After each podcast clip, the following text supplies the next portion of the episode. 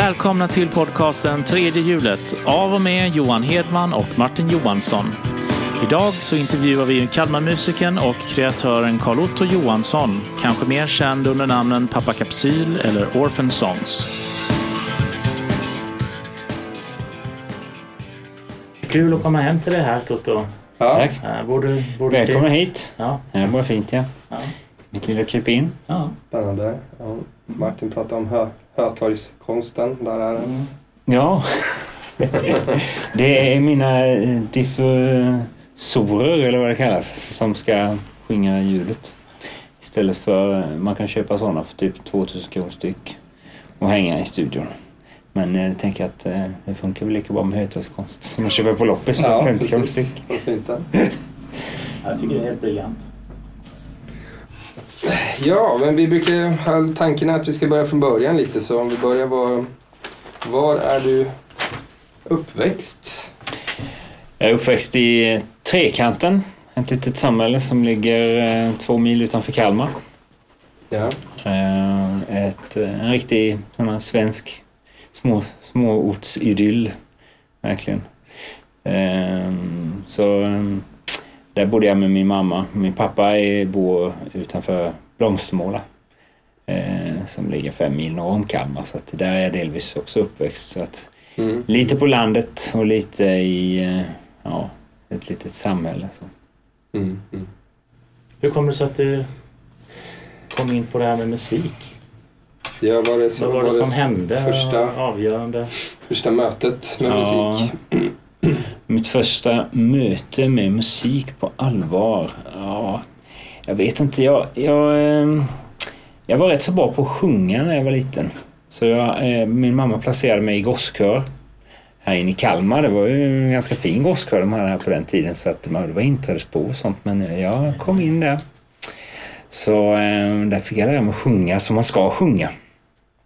Men, och det var ganska kul. Eh, ända tills hon eh, sa till mig en dag efter eh, vi hade övat så sa hon Carl-Otto, du stannar kvar. Sa hon. Ja, så stannade kvar och sa hon, nu tror jag att det är dags för dig sa hon, att eh, du går vidare eh, och eh, går upp en nivå till nästa kör. Kören hette Målbrottarna. och då slutade jag. Alltså vi sjöng ganska mycket hemma när jag var barn. Min mamma spelade piano och vi sjöng ofta så här. Hon, var- hon var väldigt eh, uppmuntrande och ville jag skulle sjunga och hålla på med musik. Och det tyckte jag var jätteroligt så. Sen eh, vad det gäller skivor och sånt där, det var ju inte alls tillgängligt på samma sätt som det är idag så att man lyssnade ju på det som var på tv och det som fanns på något kassettband där hemma och lite sådär innan man blev medveten såklart. Ja. Eh, man började skolan och det liksom var så här, oj, är du hårdrockare eller är du syntare? Liksom, "Ha- vadå? Och så började man lyssna på hårdrock och Bossan lyssnade ju på hårdrock. Så, här. så jag var lite hårdrockare ett tag. Jag var inne och smyglyssnade på hans Saxons skivor och Kiss-skivor och sånt. Så där, där började man väl liksom få upp intresset för att musik var någonting annat än de här barnvisorna och körsång och sånt där Mm, som man håller på med. Så ehm, Så du började köpa lite musik där ändå? I något tonårsskede? Jag kommer, den första skivan jag köpte var en sån här Max Mix. Det var en sån här Italia disco-variant eh, på massa hits liksom.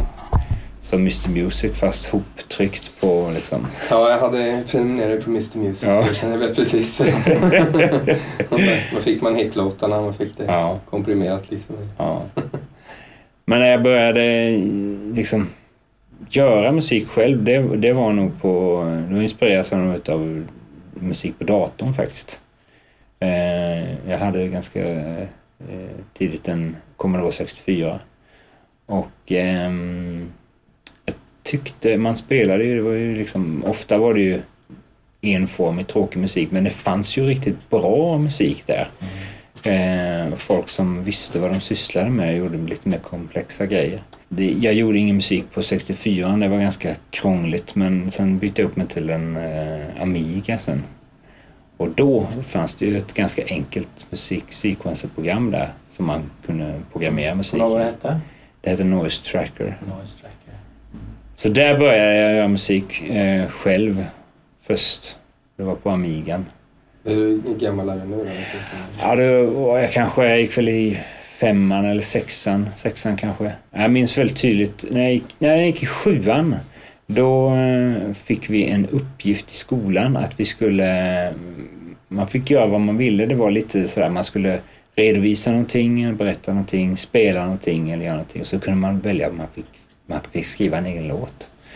Så då gjorde jag en låt på Amigan som jag slet med jättemycket. Jag tyckte det var den bästa låten jag gjort. Och så spelade jag upp den då inför hela klassen och fröken och var väldigt stolt. Men hon dissade den fullständigt. Hon sa det här är väl inte musik ungefär, sa hon. Det var kanske inte exakt, exakt vad hon sa men jag fick en sån sjunkande känsla av att så här, det här var inte bra liksom, eller det här var inte godkänt. Men jag visste ju att det var bra själv. Jag hade ju bra feeling liksom. Så um, där någonstans tror jag att jag bestämmer för att jag ska fan göra musik som, som folk gillar. Ska visa dem. Ja. I åttan då hade jag börjat eh, plinka lite på gitarren hemma. Vi hade en gammal nylonstränga som var rätt dassig. Men jag hade börjat spela lite på den och jag ville spela gitarr och det ville jag redan från början alltså.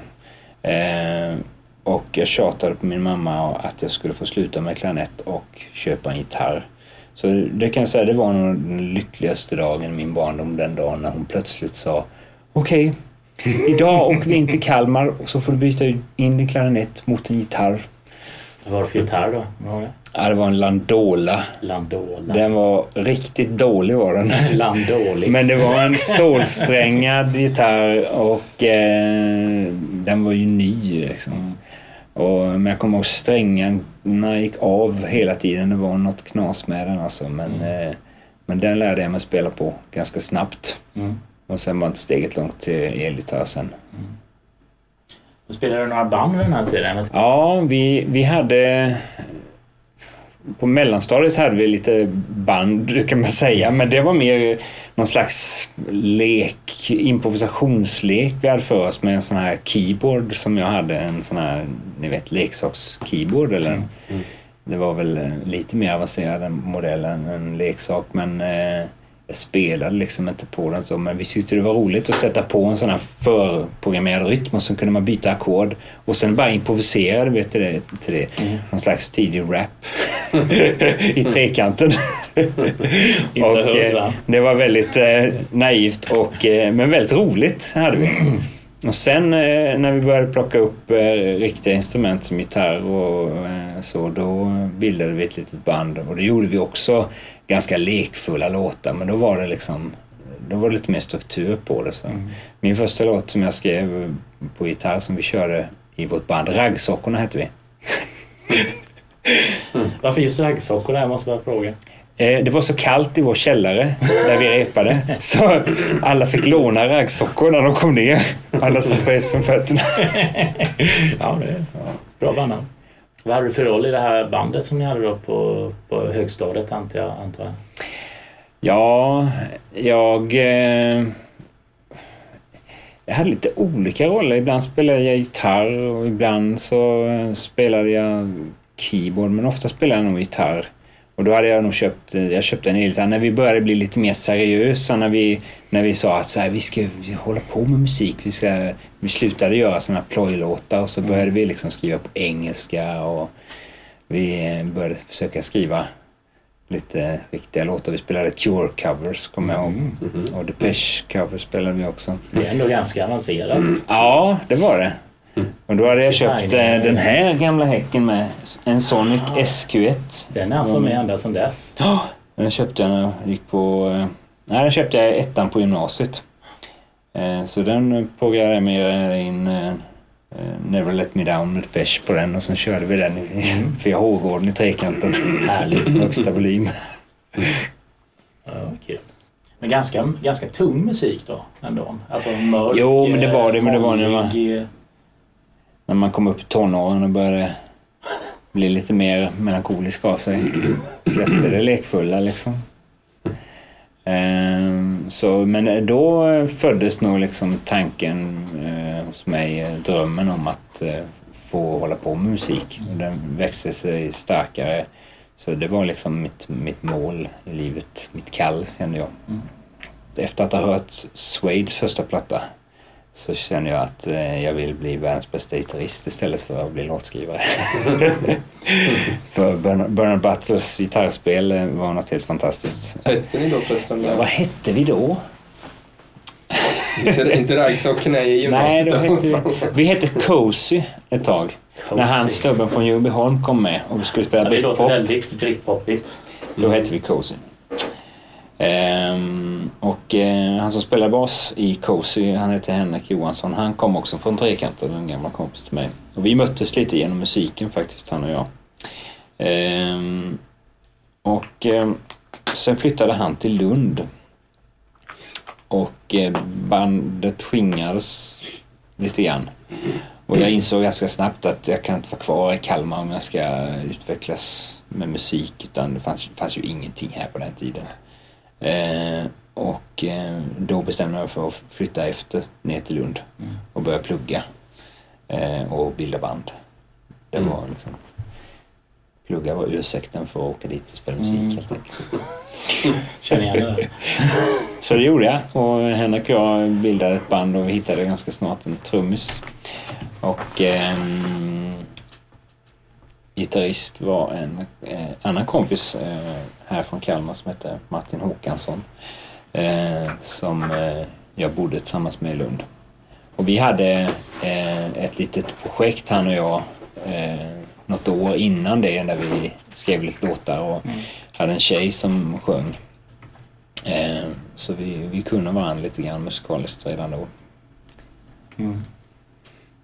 Vad har vi något bandnamn där då? Eh, när vi eh, bildade bandet i Lund då kallade vi oss för eh, iDrop först. Och Finns så- tillgängligt på Spotify va? Ja, det Ja, finns på Det är Spotify. någon som är sugen på att Mm. in och lyssna. Okej, Mm. kul. Det var ju liksom innan alla började ge ut egen musik så vad man var på jakt efter var ju ett skivkontrakt liksom. Men eh, det var ju liksom väldigt svårt. Vi fick ett uppmuntrande brev från eh, Ben Marlene på Jimmy Fun en gång, kommer jag ihåg. Ett refuseringsbrev där han var så här, det här låter bra men ni kan väl ha av er igen. Hur kom det sig att du började skriva igen då? För du berättade tidigare, om vi kommer tillbaka, att du hade bestämt dig för att bli världens bästa gitarrist. Mm. Någonting fick dig att gå tillbaka till låtskrivandet igen? eller var det som... Ja, men det... Det var nog att det blev, den platsen blev ledig. Liksom. Jag tyckte inte att jag var lika bra låtskrivare som eh, Nicke. Men eh, när vi inte hade någon låtskrivare eller sångare så var ju någon tvungen att göra det. Så då, då, då tog jag den platsen helt enkelt. Mm. Och ehm, jag tyckte att eh, det jag skrev var rätt så okej ändå. Eh, och det blev bättre och bättre. Så ehm, på den vägen var det. Men vad hände med iDrop sen? Ja, ehm, det är ju en intressant historia. vi, vi släppte vår skiva ehm, 2001 var det nog. På något bolag då eller på... Nej, då gav vi ut den själva Ja. först och sen eh, fick vi kontakt med ett eh, skivbolag som heter Dead Frog Records här i Sverige. Som eh, var ett eh, indiebolag som eh, gav ut alltså lite artister sådär. De, men men det, det hände liksom ingenting med dem. Men vi, vi eh, höll ut ganska länge eh, tills vi avslutade det. Och vi hade även ett managementbolag från Linköping som hette Promopop som eh, vi betalade flera tusen i månaden till för att de skulle. eh, promota oss. Men det gav inte heller någonting. Eh, så eh, vi var lite, ja men, vi var lite sådär avmätta på att aldrig få någon riktig framgång. Hur länge har ni hållit på då ungefär? Från det att Ja, du men- tog över som låtskrivare? Som... Ja, då hade vi nog hållit på i fem år någonting. Men då var vi bra alltså. Då, då hade vi ett riktigt bra band och vi eh, hade bra låtar och eh, vi var bra live också eh, tyckte jag. Eh, och många andra. Var det någon speciell livespelning som, som du minns? Som... Ja, det, det, största, eller kul eller? det största livespelningen vi gjorde det var nog när vi var förband till Escobar på KB. Oj, oj, oj. Eh, det passade rätt bra också där i- med deras musik som var lite melankolisk. Vi blev allt mer melankoliska och influerades av Radiohead. Och, ehm, så det var en rätt häftig spelning faktiskt. Och sen var vi på Rookie-festivalen i Hultsfred och också spelade där. Det var kul. Mm. Och ehm, Vilket år var det? vad kan det ha varit? 98 kanske? 98. 99 om det, om det var någonstans där. Det rann ut i sanden där med iDrop. Ja, det gjorde det. Eh, på grund av ett eh, triangeldrama inom bandet. De är aldrig bra. Där eh, två av- av bandmedlemmarna eh, var förälskade i samma tjej. Och eh, det blev en eh, schism som inte gick att eh, blunda för helt enkelt. Vi försökte. Jag försökte att eh, jag sa jag vill inte kicka någon utan eh, ni får reda ut det själva. Och jag vill gärna fortsätta. Och så försökte vi med det. Alltså gå in i replokalen med två stycken som verkligen Surrar, varandra. Så liksom. det var, det var inte så lätt. Eh, så till slut så tog jag beslutet att lägga ner bandet. Eh, och det tyckte alla var tråkigt. Eh, och jag själv också. Men jag såg ingen annan utväg riktigt. För bandet tyckte jag var de människor som var med. Och att kicka någon och ersätta någon. Det tror jag hade skapat ännu mer friktion eh, på sikt faktiskt. Mm. Så ehm, då la jag ner iDrop. När var det ungefär? Om du... Det var nog Första? 2004, 2003 tror jag. Mm. Och då höll vi på att jobba med vår andra skiva. Eh, och vi hade släppt någon singel som ingen brydde sig om. Det låter bittert. Den finns också på Spotify. Den hette ironiskt nog It's all about love. Det var det sista vi gjorde. Ja, det är perfekt ju. Perfekt Ja. avslut. Mm. Ja. Vad hände sen då? När iDrop eh, Ja, lämnade scenen? Jag hade ju eh, väldigt mycket låtar som eh, skulle vara till iDrops andra skiva. Eh, som eh, jag då bestämde mig för att göra själv helt enkelt. Eh, så då skapade jag ett soloprojekt som jag kallade för Orphan Songs. Föräldralösa låtar som eh, har blivit lämnade av sitt band. Mm. Det Mm. Därifrån det kommer. Ja. Um, och eh, så satte jag igång och spelade in själv och eh, jag hade ju alltid producerat allting så att det, det var inga konstigheter och eh, jag kunde spela det mesta själv förutom trummor. Och där tog jag hjälp av Mattias eh, som var trummis i iDrop och även Henrik som spelade bas ehm, i iDrop var med och spelade bas på den plattan en hel del. Men eh, jag började göra mer och mer själv. Eh, och nu hade jag tillgång till en eh, 16-kanalig eh, digital porta eh, som gav mig mycket större friheter än jag hade tidigare. Så eh, jag gjorde det mesta själv på den skivan. Eh, Mm. Och den är inspelad till stora delar hemma i, i vår lägenhet eh, i Malmö. Eh, men även eh, i en studio då eh, eh, på Studiefrämjandet i Malmö. Som vi hade eh, generös tillgång till faktiskt. Vi repade på Studiefrämjandet också. Mm. Men hur blev, vad blev responsen från den skivan? Då? Ja, det blev väldigt bra. Eh, faktiskt när jag släppte den. Jag höll på med den länge, länge. Och jag var nog klar 2006. Men eh, då fick vi barn, jag och min sambo Ulrika. Eh, vår första grabb Svante föddes. Så då bestämde jag mig helt enkelt för att lägga skivan på hyllan och musiken också. Eh, för att det tog så mycket tid och jag hade, nu hade jag också ett, ett riktigt jobb. Oj, För första gången i mitt liv. Jag har ju bara haft ströjobb och pluggat och sådär.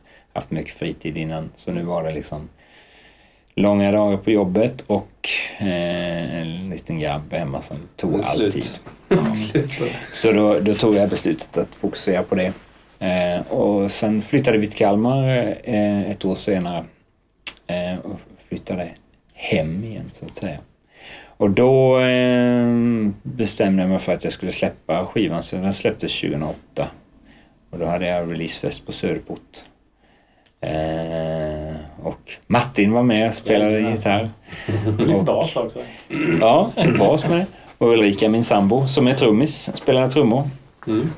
Ja, det var jättekul. Eh, och den eh, fick fantastiskt bra recensioner. Nästan genomgående bra recensioner. Eh, skickade den, eh, jag hade ett eh, litet bolag som eh, hjälpte mig att få ut den till pressen och så.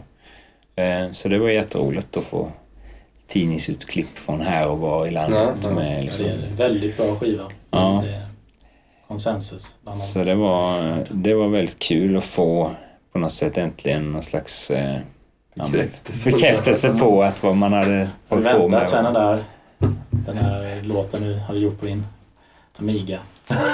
Ja, ja verkligen. Jo, det känns väldigt bra. Men jag hade ju liksom inte tid eh, eller någonting att följa upp det med att ut och spela eller någonting för att det var fortfarande liksom familj och jobb så att det som Mm. dominerade min tillvaro. Men ehm, Vad blev du förresten? Du, du pluggade i Lund sa du. Vad var det för något? Eh, jag läste allt möjligt. Framförallt läste jag engelska. Eh, vilket var liksom... Ja, det är ju bra att kunna engelska om man ska skriva på engelska tyckte jag. Så det var naturligt. så eh, eh, jag läste till översättare till slut. Eh, så jag har en eh, magisterexamen i facköversättning. Men det jobbade jag bara som i ett år. Sen insåg jag att det var alldeles för dödens eh, tråkigt. Det var inte alls så kreativt som jag ville. Så sen, eh, sen började jag jobba med marknadsföring istället. Det var mycket roligare. Det funkade jättebra tyckte jag. Mm. Eh, och eh, det gick fantastiskt bra för företaget. Och, eh, men sen kom det, fick det lite för mycket konkurrens. Det kom för många kopior på eh, den här produkten som vi sålde. Eh, och eh, jag tror att man fick lite hybris inom företagsledningen. Så man bara expanderade och expanderade trots att det inte fanns försäljning som täckte det. Så det imploderade till slut och företaget gick helt i konkurs Mm. och alla fick gå. Mm. Eh, och det var hösten 2011. Eh, och då, eh, jag kommer ihåg att jag var rätt så bedrövad när jag fick beskedet. Men det tog bara en vecka ungefär, sen insåg jag att så här, det här är världens möjlighet. att göra någonting annat. Mm. Så då bestämde jag mig för att eh, nej, nu har jag väntat länge nog eh, och fokuserat på jobb och, och eh, andra saker som kanske inte ligger mig så varmt om hjärtat. Och nu ska jag göra musik. Och vad blev det? Ja, vad blev det? Först, först visste jag inte vad det skulle bli. Jag bara visste att eh, jag skulle försöka och att det skulle, det skulle gå om jag ville tillräckligt mycket. Så eh, jag började med att göra lite olika projekt. Ehm, för det första jag gjorde var att jag liksom raggade spelningar som, och spelade på begravningar och bröllop och sånt. Bara för att få, få igång det lite grann. Sen eh, samtidigt ja, som av en eh, fantastisk händelse så började jag och min grabb Svante som då var i fyraårsåldern att hitta på lite låtar om dinosaurier som var hans största intresse just då. För det fanns inga om dinosaurier. Men det hela började med att han satt och lekte och jag satt och spelade på gitarren och sen så satt jag bara och på något sätt gjorde ett soundtrack till hans lek. Mm. Och så rimmade vi lite tillsammans. Så, Tyrannosaurus rex tycker inte om kex. Och sen eh, tyckte jag så här, det här var så, så kul och det så bra också skulle det kunna bli. Så, så skrev ett par till och sen så kände jag att ja, men det här är ju något. Och det, som jag sa, det fanns verkligen ingen bra musik om dinosaurier. så jag kände att eh, nu ska jag göra en skiva om dinosaurier. dinosaurielåtar. Så det började med det. Så hela hösten, eller hela våren där 2012 höll jag på med det ett par månader. Och skrev eh, låtar och eh, spelade in en skiva. Och samtidigt så eh, jobbade jag på en föreställning eh, kring det temat då med låtarna. Så eh, på sommaren där eh, så hade jag min första föreställning på Stensökrogen i Kalmar. Eh, barnföreställning som heter Pappa Kapsyls dinosauriedröm. Pappa Kapsyl var mitt artistnamn som jag hittade på. Mm. Hur kom du på det? Ja du. Ljug ihop något bra nu. Något ska man ju heta. Nej, Pappa Kapsyl var en sån där grej som eh, kom från eh, mina från min barndom. När jag, som jag berättade när vi satt med leksakskeyboarden och improviserade. Så var Pappa Kapsyl var en karaktär där i låtarna. Jaha. eh, så när jag ville ha någonting som lät bra i munnen som rullade av tungan. Mm.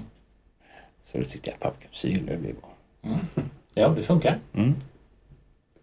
Då hade du redan en plan att du tänkte att du skulle ut och uppträda också. Det var inte bara att du skulle, om jag släpper lite låtar så här, det kan jag själv och så, men du hade en avancerad plan ändå för eller koncept liksom? För... I början hade jag inte det. Då, då var det rätt mycket att jag bara sköt från höften. Jag visste inte riktigt vad jag gjorde. Men jag, jag visste att jag var tvungen ut att synas om det skulle bli någonting. Mm. Eh, men jag, jag trodde nog, från början trodde jag nog att skivan eh, var det som skulle liksom bli någonting. En, eh, både ekonomiskt och liksom som folk skulle gilla.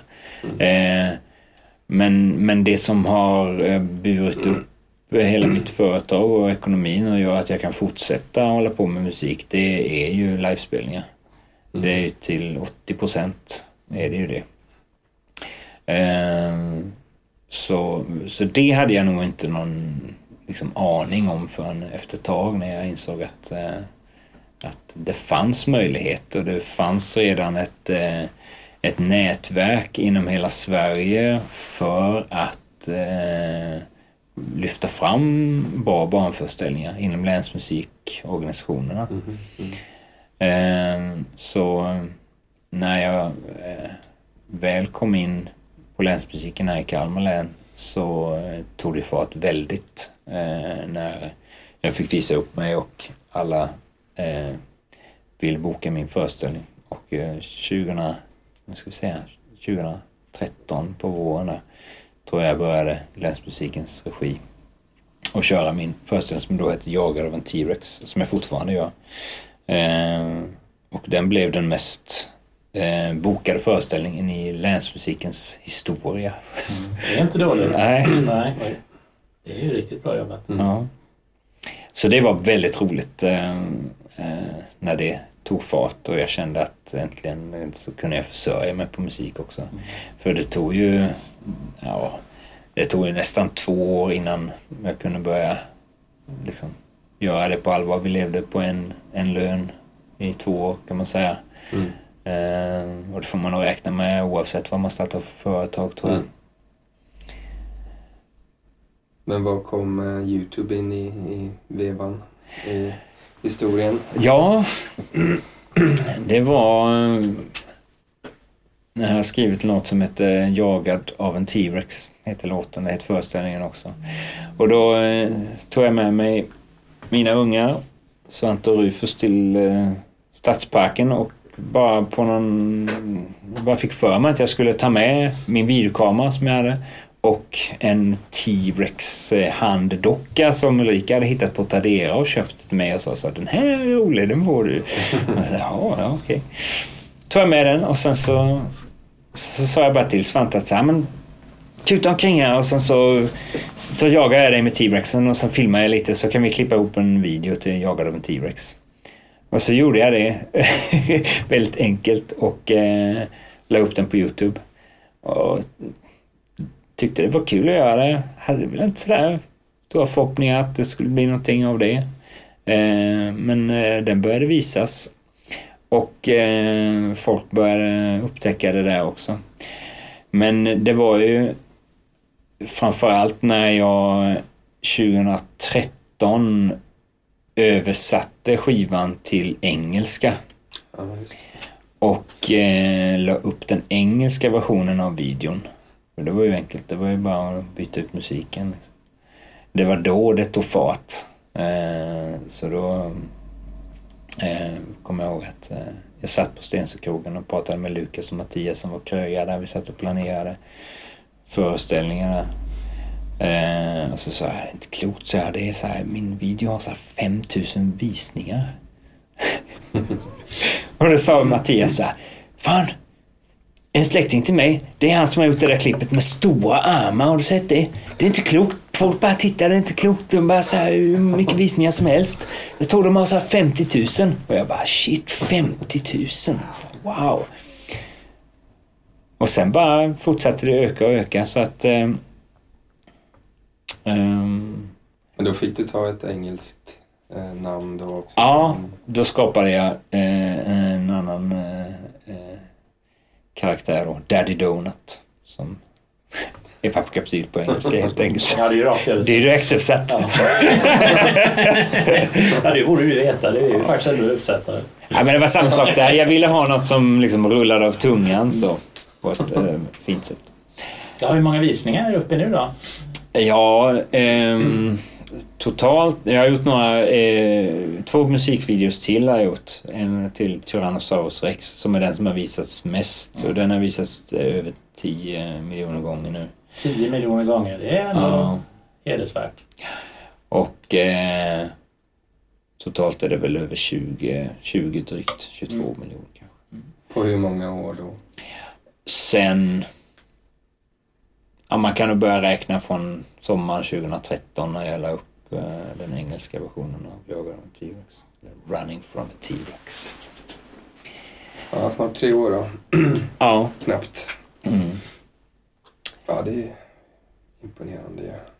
Ja, det, det är roligt. Så det är ett blodad tand faktiskt. Och jag tycker det är roligt att, att hålla på med video också. Det är minst lika kreativt som att göra musik tycker jag. Mm, mm. Har du några andra videoprojekt på gång? Ja, det har jag faktiskt. Ehm, för en lite mer vuxen publik, även om eh, det är barn inblandade. Eh, jag håller på att göra en musikvideo eh, till något som heter I am a jedi. Som är inspirerad utav såklart Star Wars. Mm. Ehm, låten skrev jag februari 2011 under ett låtskrivarmaraton eh, som jag gjorde tillsammans med Martin. Eh, där man skulle skriva en låt varannan dag. Och eh, så när månaden hade gått så hade man eh, 14 låtar. 14,5 var skottår. 14 och en halv. Just det, det var skottår. Ja. Så eh, den där låten tyckte jag var riktigt bra och eh, den har hängt med och jag har inte vetat vad jag skulle göra med den. Men sen när jag såg trailern till nya Star Wars-filmen så blev jag så här, nu ska jag göra den låten. Eh, och det har varit jättebra för att jag har eh, hittat Eh, eller jag har utmanat mig själv att inte göra den som jag brukar göra. Det blir någon slags rock, eh, poprock liksom. Som jag har hållit på med ganska länge. Utan eh, jag har försökt att göra en elekt- elektronisk låt av det. Så att det, det har varit en, en ganska lång process för jag har på nytt fått lära mig programmera liksom, mjukvarusyntar och eh, eh, jag har köpt ett nytt musikprogram och fått lära mig det. Så jag har hållit på att tugga den här låten nu i flera månader. Men nu börjar den bli klar. Ja, vi har ju lyssnat på den så vi vet ju vad det handlar om. Ja, Ja, det är riktigt bra. Ja, riktigt, riktigt bra. Ja, tack. Mm, det kommer nog Väntar eh, med spänning. funka väldigt bra. Med ska- jag, har, jag har en bra känsla alltså. Det är en sån magkänsla. Det kommer bli riktigt bra. Men vad var det vi pratade om för referenser? Spock och lite såna här gamla syntband mm, mm. i känslan, så här 80-tals... Eh, ja. ja. Jo, men jag har, eh, jag har märkt när jag har hållit på med den att det, det, är väldigt mycket olika influenser som har lyfts in i den låten. Som, som eh, eh, från min gamla synttid. Eh, eh, med Depeche och även lite Cure-influenser finns också om man Mm. vet om det. Ehm, och eh, så det, det har varit eh, en spännande resa. Och videon har jag också eh, en hög ambitionsnivå på. De här dinosauriemusikvideos, de har ju varit rätt mycket, alltså spur of the moment sådär. Man har bara mm. slitt fram kameran och så har man filmat lite och så har man klippt ihop det så här. Men det här har verkligen varit planerat så att jag vill göra den här musikvideon så pass professionellt som jag kan med eh, nästan ingen budget mm. ändå. Eh, men ska man göra en musikvideo om, om, Star Wars så måste det ju vara liksom eh, lasersvärd och, ja. och eh, lite stämning. Liksom. Mm. Så eh, det har vi försökt att skapa så jag hoppas det kommer att bli bra.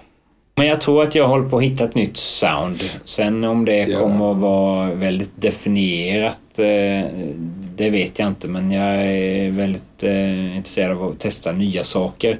Och här i studion som vi sitter så finns det ju en, en studioplats till där. Eh, och där sitter en duo som heter Duact och jobbar. Och det är min brorson Tobias Hermansson och hans kompis Erik. Och de gör ju housemusik Eh, liksom, mm. Instrumental dansmusik. Elektronisk.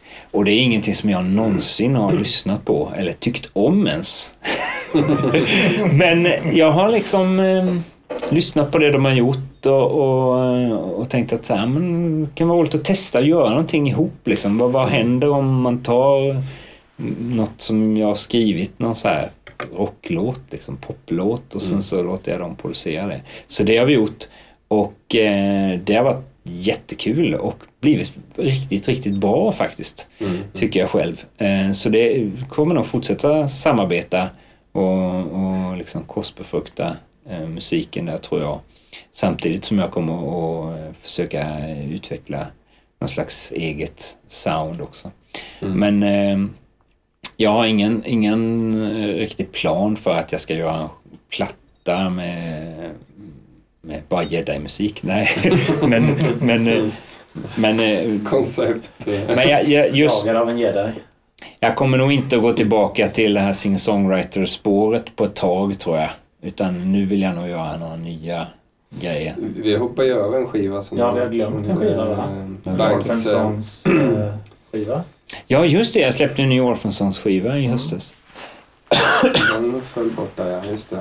Var det sånt som du har haft länge i och pulat med? Ja, det var låtar som var ganska krångliga att passa ihop med andra låtar. Eh, jag hade en period när jag eh, skrev, eller inte period ska jag säga, men jag, jag, har skrivit en del låtar som har varit lite sådär där jag uttrycker oro lite för vart vi är på väg med mänskligheten och eh, planetens, eh, hur vi går fram på planeten och förstör den och så vidare. Så man kan kalla dem för politiska låtar även om det mm. inte är, det är inga pamfletter liksom. Men, men... Eh, det är lite genomgående temat på den plattan är i alla fall att eh, den heter Speaking Out. Så att jag liksom tar ett... Eh, eh, tar ställning för mm. någonting i alla fall. Eh, Popmusikens andra stora fåra. Det handlar ja. inte om kärlek så då handlar det om... Precis. Ja. Men känner du att det blev någon slags av, avslut då på singer-songwriter-eran eller? Nej, det tycker jag inte. Eh, jag var glad att jag gav ut de låtarna. På ett sätt, det låter ju jättetråkigt att säga det, men på ett sätt var det skönt att nästan bli av med dem. Så.